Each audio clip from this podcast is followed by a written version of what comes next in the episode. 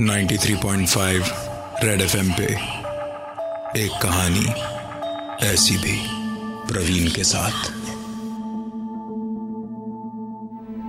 Internet पर काफ़ी दिनों तक जॉब की तलाश करने के बाद फाइनली एक मेल आया ललित के पास। Congratulation your CV has been shortlisted for a position in Bangalore meanwhile kindly send us two passport size photographs and scan copy of your passport सारी चीज़ें ललित ने फटाफट ईमेल कर भेज दी और तीन दिन बाद मेल पर उसे ज्वाइनिंग लेटर मिला। कंपनी ने पहले पंद्रह दिनों के लिए गेस्ट हाउस अरेंज करके दिया था। फ़्लाइट पकड़ के ललित सीधे बैंगलोर पहुँचा। गेस्ट हाउस उसकी एक्सपेक्टेशन से कहीं ज़्यादा छोटा था। सिर्फ़ तीन कमरे और एक हॉल जिसे इन्होंने रिसेप्शन बना रखा था। इस गेस्ट हाउस की देखभाल करने वाले सिर्फ़ दो लोग थे। एक यहाँ का रिसेप्शनिस्ट और दूसरा रूम सर्विस बॉय, जो किचन का काम भी देखता था। यहाँ के तीन कमरों में से एक कमरे का इस्तेमाल ये दोनों करते थे और बाकी के दो कमरे गेस्ट्स के लिए थे। ललित को गेस्ट हाउस के कमरे में घुसते के साथ ही घुटन होने लगी, क्योंकि पलंग, अलमीरा, टीवी की टेबल ड्रेसिंग टेबल और चेयर की वजह से उस कमरे में पाँव रखने तक की जगह नहीं थी। ललित बिस्तर पर लेटा टीवी देख रहा था कि उसकी नज़र ड्रेसिंग टेबल के आईने में पड़ी। आईने में उसने देखा कि कोई ठीक उसके सर के पीछे वाली खिड़की से उसे देख रहा है। ललित जैसे ही पीछे की ओर पलटा, किसी ने उसके बाएँ कंधे पर अपनी गर्म साँसें छोड़ी। इससे पहले कि ललित बाई तरफ़ घूमता, उसका फ़ोन बजा। फ़ोन ललित की गर्लफ्रेंड का था, जिसने रिक्वेस्ट करी कि ललित अपनी कुछ सेल्फीज क्लिक करके उसे भेजे। सारी बातों को भुलाकर ललित ने अपनी कुछ सेल्फीज खींची और अपनी गर्लफ्रेंड को भेज दी। उसकी गर्लफ्रेंड का रिप्लाई आया कि पिक्स तो अच्छी हैं पर इसका मतलब कि आज रात को हम बातें नहीं कर पाएँगे। ललित उसकी बातों का मतलब नहीं समझ पाया और पूछा क्यों? तो गर्लफ्रेंड ने कहा हम्म, ज़ाहिर सी बात है जब रूम तुम शेयर कर रहे हो किसी के साथ तो उसके सामने तो तुम बात नहीं करोगे ना? ललित ने पूछा कहा? कौन से रूममेट की बात कर रही हो तुम? उधर से रिप्लाई आया वही जो तुम्हारी सेल्फी में तुम्हारे पीछे टेबल पर बैठा अखबार पढ़ रहा है। ललित ने पलटकर कुर्सी की तरफ़ देखा। तो वहाँ कोई बैठा तो नहीं था, पर वो कुर्सी कुछ यूँ हिली जैसे कोई उससे उठकर खड़ा हुआ हो। ललित दौड़ते हुए कमरे से बाहर निकला। तो वहाँ रूम सर्विस वाला खड़ा था। ललित ने कहा कि वो इस कमरे में नहीं रह सकता। अगर हो सके तो उसका कमरा चेंज कर दिया जाए। दस मिनट में ललित का कमरा बदल दिया गया और लगेज रखते वक्त हाउसकीपिंग वाले ने कहा, सर टीवी का वॉल्यूम ज़्यादा मत रखिएगा। अगल बगल लोगों को परेशानी होती है। ललित ने तबाक से कहा अगल बगल लोग मतलब क्या? पूरे गेस्ट हाउस में मुझे मिलाकर सिर्फ़ तीन ही तो लोग हैं। सुनकर हाउसकीपिंग ने दरवाज़ा बंद करते हुए जवाब दिया साहब, जो नहीं दिखाई देते, वही आपके अगल बगल होते हैं। हाउसकीपिंग स्टाफ की कही हुई बातों के बारे में सोचते सोचते कब ललित को नींद आई, उसे पता भी नहीं चला। देर रात उसकी आँख खुली एक महक से, जो उसके कमरे में भर गई थी। कमरे में ऐसी कोई चीज़ नहीं जल रही थी, जैसी ये महक थी, क्योंकि महक सिगरेट की थी। ललित ने उठकर बाथरूम का दरवाज़ा खोला। बाथरूम में सिगरेट का धुआँ भरा हुआ था। इस कमरे में ललित अकेला था और ना ही उसे सिगरेट पीने की लत थी।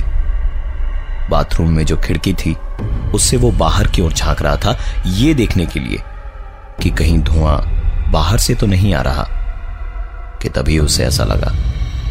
मानो कोई उसके बगल से गुजरा। बाथरूम का दरवाज़ा हल्के से बंद हुआ और किसी के उसके कमरे में चल के जाने की आवाज़ आई। ललित ने बाथरूम का दरवाज़ा खोला तो पाया कि कमरे की फर्श पर चप्पलों के निशान हैं।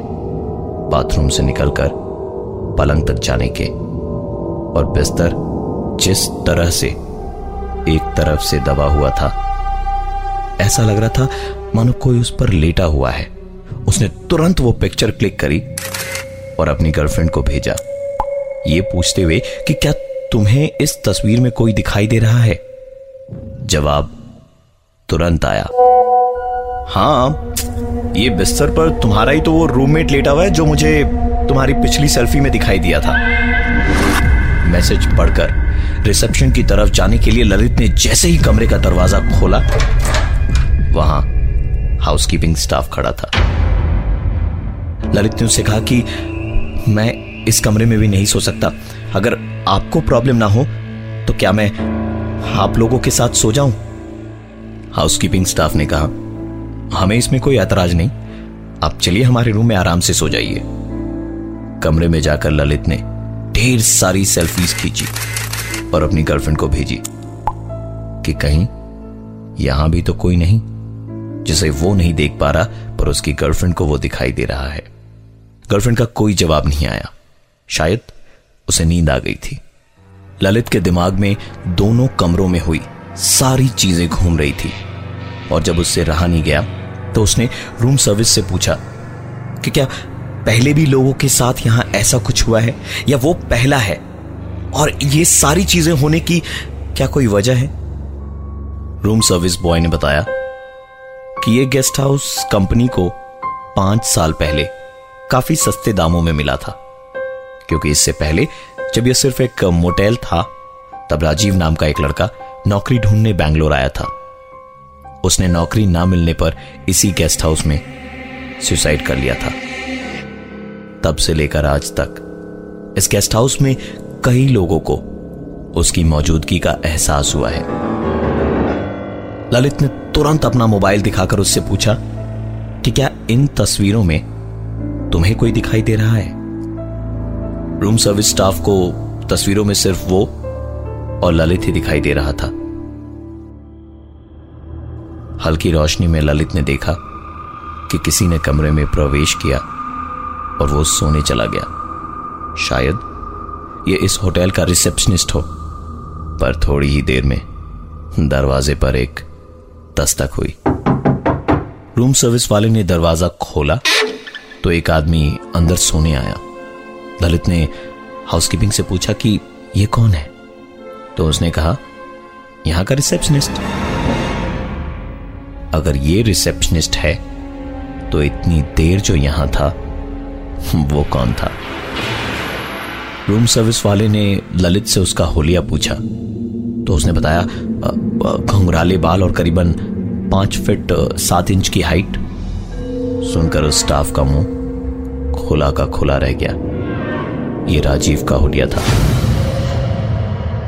ये जानने के बाद ललित बिस्तर पर और सो नहीं पाया।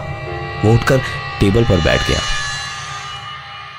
टेबल पर बैठने के थोड़ी ही देर बाद एक और आदमी वहाँ आकर उसके सामने बैठा और कहने लगा congratulation your resume has been selected कल पहला दिन है जॉब का। ऑल द बेस्ट ललित का सपना टूटा। तो देखा कि कल रात वो चेयर पर ही सो गया था और होटल के दोनों स्टाफ भी इस कमरे में नहीं थे।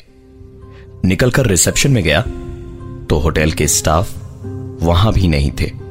ललित इस गेस्ट हाउस से चेकआउट करना चाहता था, पर उसका सामान जिस कमरे में रखा था, वहाँ जाने की उसकी हिम्मत नहीं थी। इसलिए वो सोफे पर ही बैठकर उन दोनों का इंतज़ार करता रहा।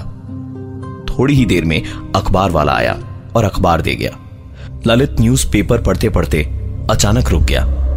न्यूज़पेपर की एक कॉलम देखकर। ये न्यूज़पेपर का ऑबिटोरी कॉलम था, जहाँ ललित के खुद की मौत की खबर छपी थी। उस न्यूज़पेपर की कंपनी में फ़ोन लगाने के लिए जैसे ही ललित ने फ़ोन निकाला तो उसने बहुत सारे अनरेड मैसेजेस देखे, जो उसकी गर्लफ्रेंड के थे। इन मैसेजेस में उसने ललित की भेजी हुई तस्वीरों का ज़िक्र करते हुए बताया, तुम्हारी हर पिक्चर में ये घुंघराले बालों वाला आदमी क्या कर रहा है? ललित ने सारी तस्वीरें दोबारा देखी, पर उसे वो नज़र नहीं आया, जो उसकी गर्लफ्रेंड को नज़र आ रहा था। ललित ने बिना समय गवाए न्यूज़पेपर की कंपनी में फ़ोन कर पूछा कि ऑबिचुरी कॉलम में उसकी फ़ोटो किसने छपवाई? जबकि वो तो ज़िंदा है। उधर से आवाज़ आई, सर, आप ही के किसी रिलेटिव राजीव ने यह खबर छपाई है। और साथ ही आपकी डेथ सर्टिफिकेट का जेरोक्स भी जमा करवाया है। ललित ये सोचने लगा कि ये हो क्या रहा है। उसने अपना बैग लेने का इंतज़ार तक नहीं किया और सीधा उस गेस्ट हाउस से बाहर निकल गया। और बाहर निकलते के साथ ही एक कार एक्सीडेंट में उसकी मौत हो गई। मैं हूँ प्रवीण और ये थी आज की एक कहानी, ऐसी भी। By the way congratulation your resume has been selected इस गेस्ट हाउस में हमें आपकी सेवा करने का एक मौका तो दीजिए। 93.5 रेड एफएम पे एक कहानी ऐसी भी प्रवीण के साथ। दोबारा सुनने के लिए विज़िट करिए हमारा YouTube channel 935 red TV 93.5 red FM बजाते रहो।